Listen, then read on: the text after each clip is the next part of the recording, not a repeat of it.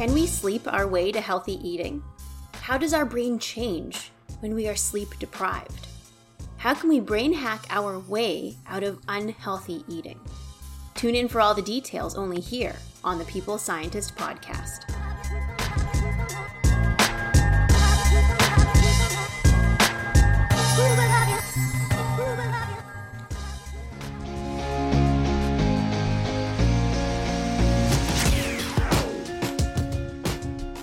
Listening to The People's Scientist, the podcast dedicated to helping us optimize our health with the latest scientific findings on neuroscience, physiology, and nutrition. I, your host, Dr. Stephanie Caligiuri, a nutritionist, physiologist, and neuroscientist, will be here with you every single week, bringing us information to ignite our thinking to help us be one step closer to the healthiest we can be.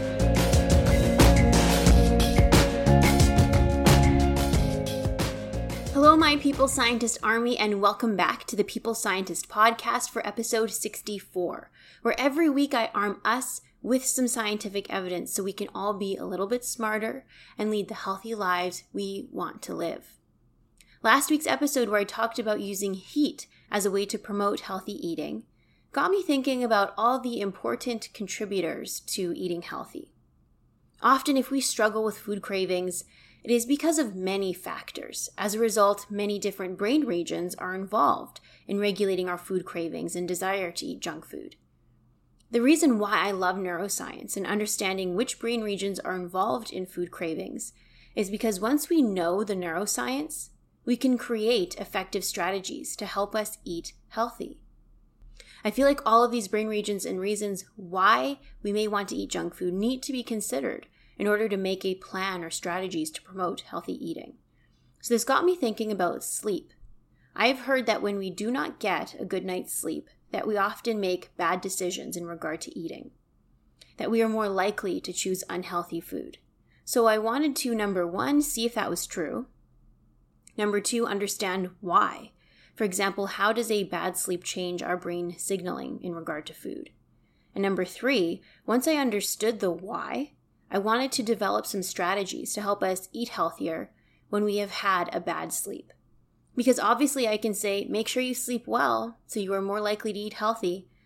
But the reality is, sometimes we are not going to sleep well because of work, personal things, perhaps because you are a new parent, so you're just going to be working on less sleep.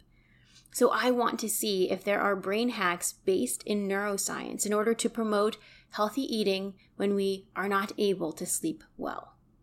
So, as we always do, how about we start off with some core takeaways?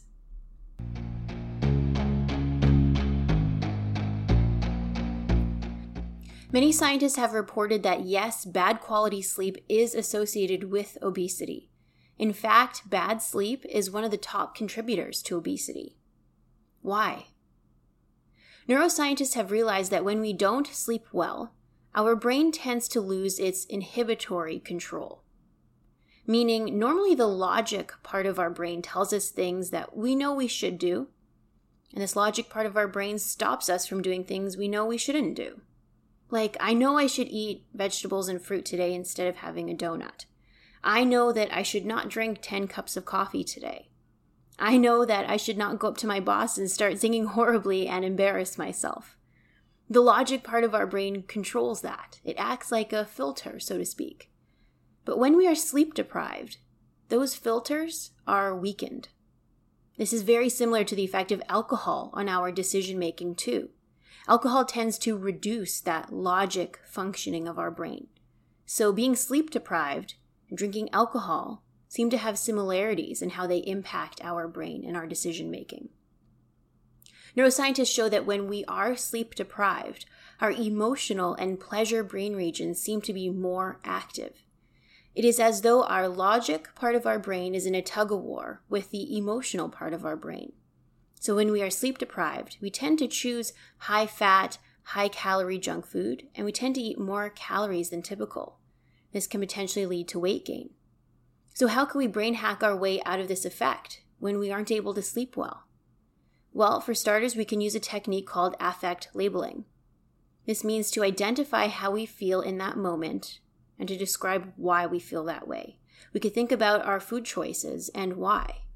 This will recruit our logic thinking part of our brain and reduce the activity of that emotional brain region. This will make that tug of war in our brain more even. When we are sleep deprived, our body temperature tends to drop as well, which could cause an increase in appetite, like I spoke in last week's episode, so we can warm ourselves up.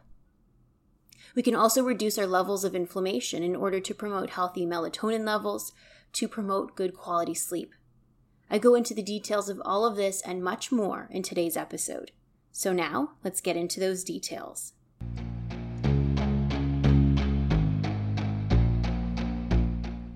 Many studies have reported that improper sleep is a very important risk factor in developing obesity.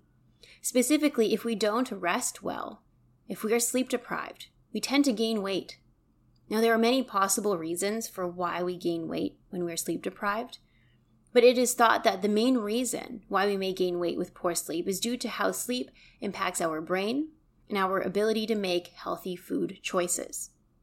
Let's first look at some clinical research when people were purposefully sleep deprived and how their eating was impacted. In a clinical trial of 12 men, the scientists had the men restrict their sleep from 8 hours a night to 4 hours. Then the scientists offered the participants some food to eat for the day. Sleeping four hours a night led the men to feel about 50% more hungry, and they ate over 500 calories more during the day versus when they slept eight hours a night. So, sleep restriction led them to eat more than necessary. Another really great clinical trial was published by Party in 2017. The scientists recruited 50 people and wanted to see if disturbing their sleep would change their food choices, so if they would choose healthier or less healthier foods.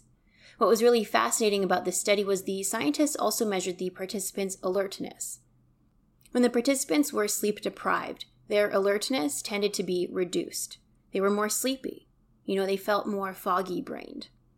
The scientists realized that this was the most important contributor to their food choices. If the participants had reduced measures of alertness, they tended to choose the unhealthy, high calorie junk foods. The participants that slept properly or had good measures of alertness tended to choose the healthier foods more often. The reason why this is fascinating is because now it gives us an insight into the neuroscience behind it and how we can brain hack our way out of this behavior. Being alert is generally needed for goal directed behavior.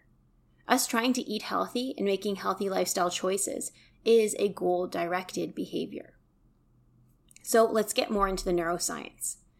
fMRI studies can give us insight into which brain regions are involved in different activities, such as in the state of sleep deprivation and in regard to food choices. So, Benedict in 2012 performed fMRI scans of the brain to understand how the individual's brains responded to images of delicious food with normal sleep versus being sleep deprived. It turns out that the anterior cingulate cortex of the brain was far more responsive to images of delicious food when people were sleep deprived. This brain region is important for anticipating a reward, like anticipating eating junk food. It's a part of that pleasure reward processing. In a similar study by Fang in 2015, the scientists reported that when people were sleep deprived, they tended to choose higher fat foods versus when they slept well. The scientists here also reported higher activity in that brain region, the anterior cingulate cortex, as well, as other brain reward regions like the putamen that regulate the pleasurable response to junk food. So, what does this mean? Well, when we are sleep deprived, our brain's pleasure and reward brain regions respond to junk food in a hyperactive manner. Matthew Walker in 2013 wrote a great review on this topic too. His team highlighted the fact that sleep deprivation significantly decreases the activity in brain regions involved in evaluation, decision making, and planning, such as the frontal cortex and insular cortex, whereas there is an amplification of the activity within the reward and emotional brain regions.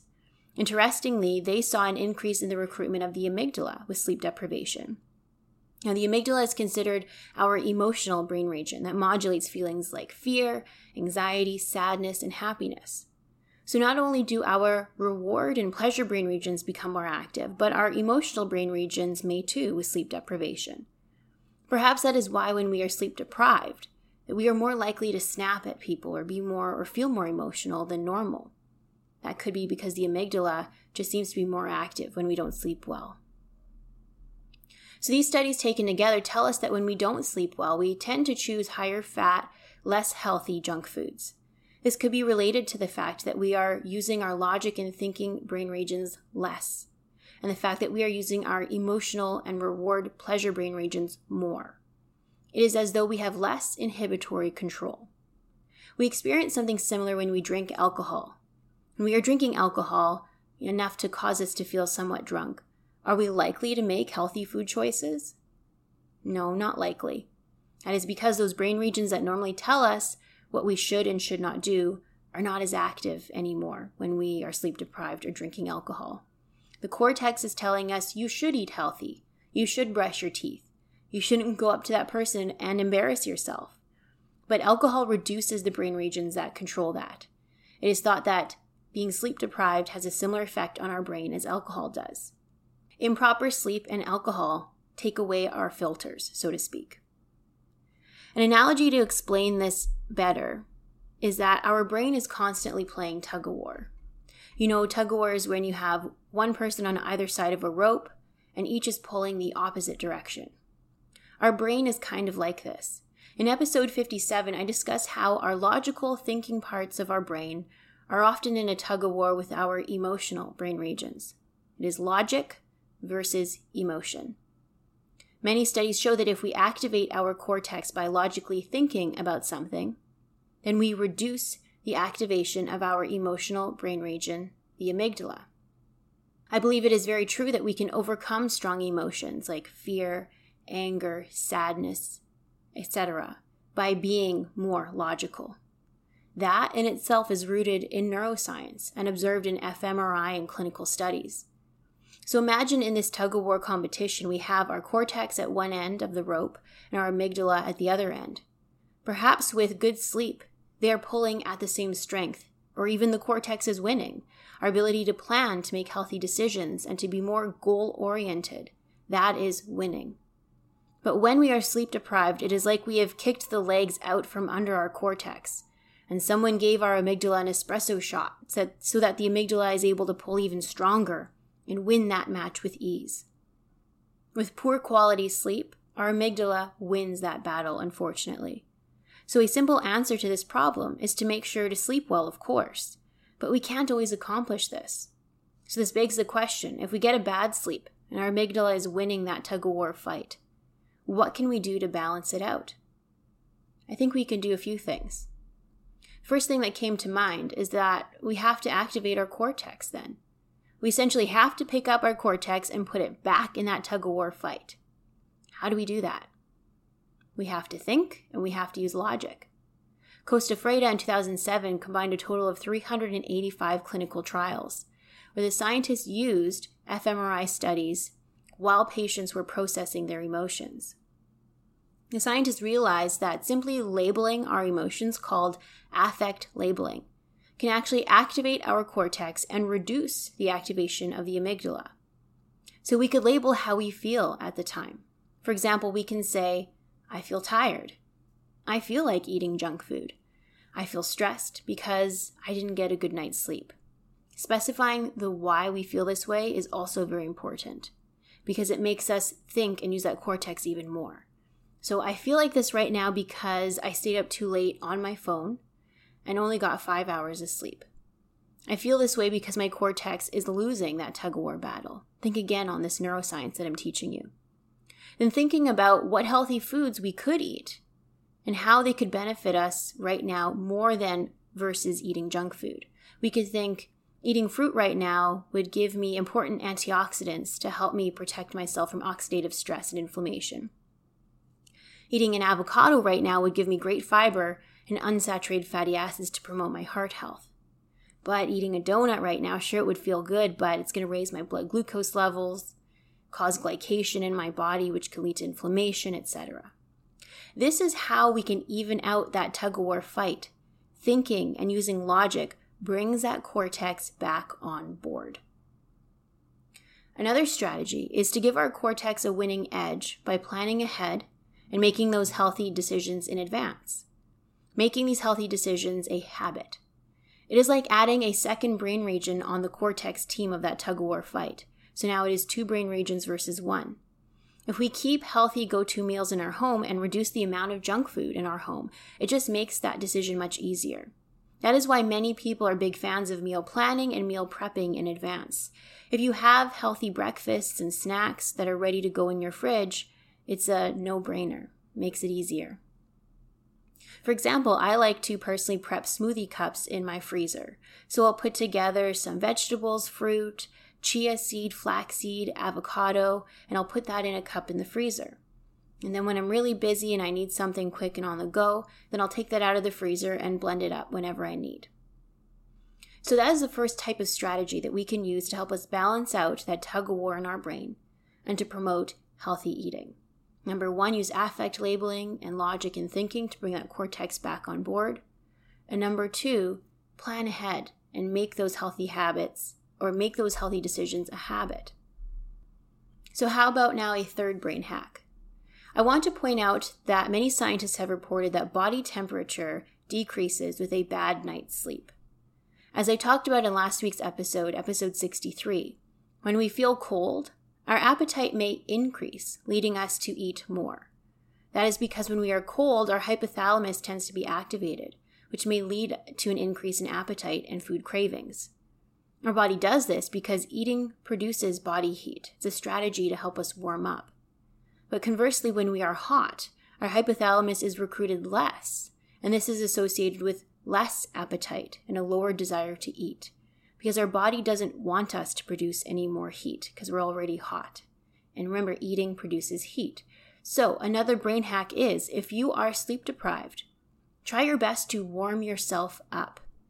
fMRI studies show that this can reduce the activation of the hypothalamus, which could be associated with a reduced appetite. So, we can either wear warmer clothing, we can drink a hot cup of tea, take a hot shower or hot bath, use the sauna if we have access to one, we could turn down our air conditioning or exercise. These are all strategies on how we can warm our bodies up. So, that is my third brain hack warm ourselves up. A fourth brain hack to promote healthy eating when we are sleep deprived is to target inflammation. Inflammation may also lead to poor sleep because it can reduce melatonin levels. melatonin is an important molecule to help us go to sleep. There's a well established connection between inflammation and melatonin. In high states of inflammation, melatonin is both produced less and used up more quickly.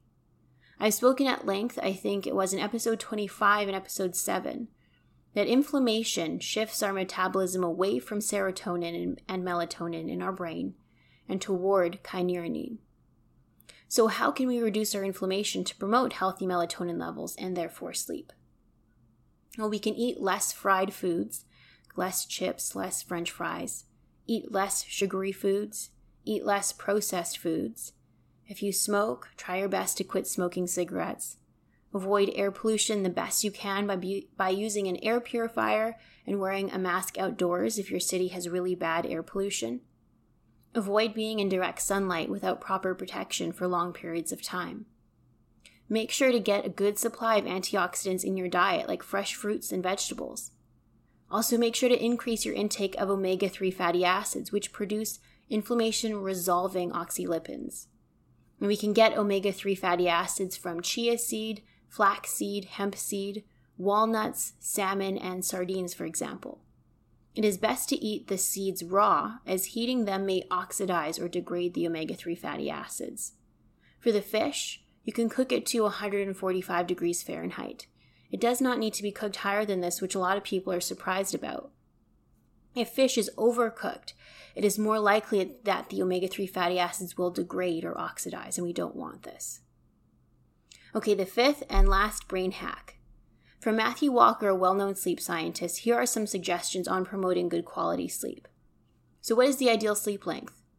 It is thought that it should be around 7 to 9 hours. But you can ask yourself how many hours do you sleep where you can wake up feeling your best? You can go with that. Some tips to promote a good sleep is to reduce light in your bedroom. So use thick, dark curtains, no night lights in the bedroom. For example, I have an air purifier in my room that has a small blue light on it. I turn that off to make sure it does not bring the blue light into my room while I sleep. It is thought that light and blue light in particular may keep us awake. Keeping yourself cooler during sleep can also promote better quality sleep. So, using a fan, a mattress that does not hold on to heat, or using thin bed sheets may help.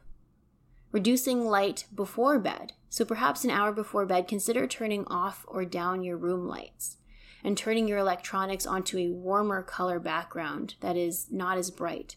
So, for example, you can do this on your iPhone if you go to Settings, Display, and Brightness, then choose the night shift and set the hours. This will turn your iPhone to that warmer tone, which is thought to less likely keep us awake versus bright, cooler toned lighting. So that is a wrap, my people scientist army. There are my five brain hacks to help us get around the impact a poor quality sleep has on that tug of war in our brain. So, can sleep impact our healthy eating? Yes, it can. When we don't sleep well, we tend to eat more calories, eat more high fat food, and eat more junk food. Why does this happen? Because when we don't sleep well, our logical thinking part of our brain is less active. And typically, this part of our brain is necessary for goal oriented behaviors like wanting to eat healthy. Instead, when we are sleep deprived, our emotional and pleasure brain reward regions are more active. This leads us to seeking things like junk food. It is as though we have less inhibitory control, similar to when we drink alcohol. It is like our cortex is losing that tug of war battle with our emotional and pleasure brain regions. So we can help out our cortex in that tug of war fight through different through a few different strategies. For example, we can use affect labeling, meaning let's label how we feel we can think about the benefits that the healthy food will give us and think about that tug of war, that neuroscience of what's going on right now. That thinking, that logical part of our brain will bring our cortex back online to even out that tug of war fight. We can also warm up our bodies, which tend to be colder when we don't get a good night's sleep. Warming ourselves up may reduce the activity of the hypothalamus and therefore reduce appetite. We can also plan ahead and have on hand healthy food options. We can promote healthy sleep by reducing inflammation, by avoiding pro inflammatory and adding anti inflammatory aspects to our daily lifestyle. We can also add in good sleep practices like reducing light prior to bed. I hope that this episode was useful for all of you. There's a lot of power in understanding why we feel the way we do. Understanding that tug of war in our brain and knowing how to even out that battle is very empowering. If you have any questions, don't hesitate to message me on social media. If you don't already follow me on social media, make sure because I share the top studies I discuss here and I also provide some extra tips and information throughout the week. So my handles will be in the description box to this episode.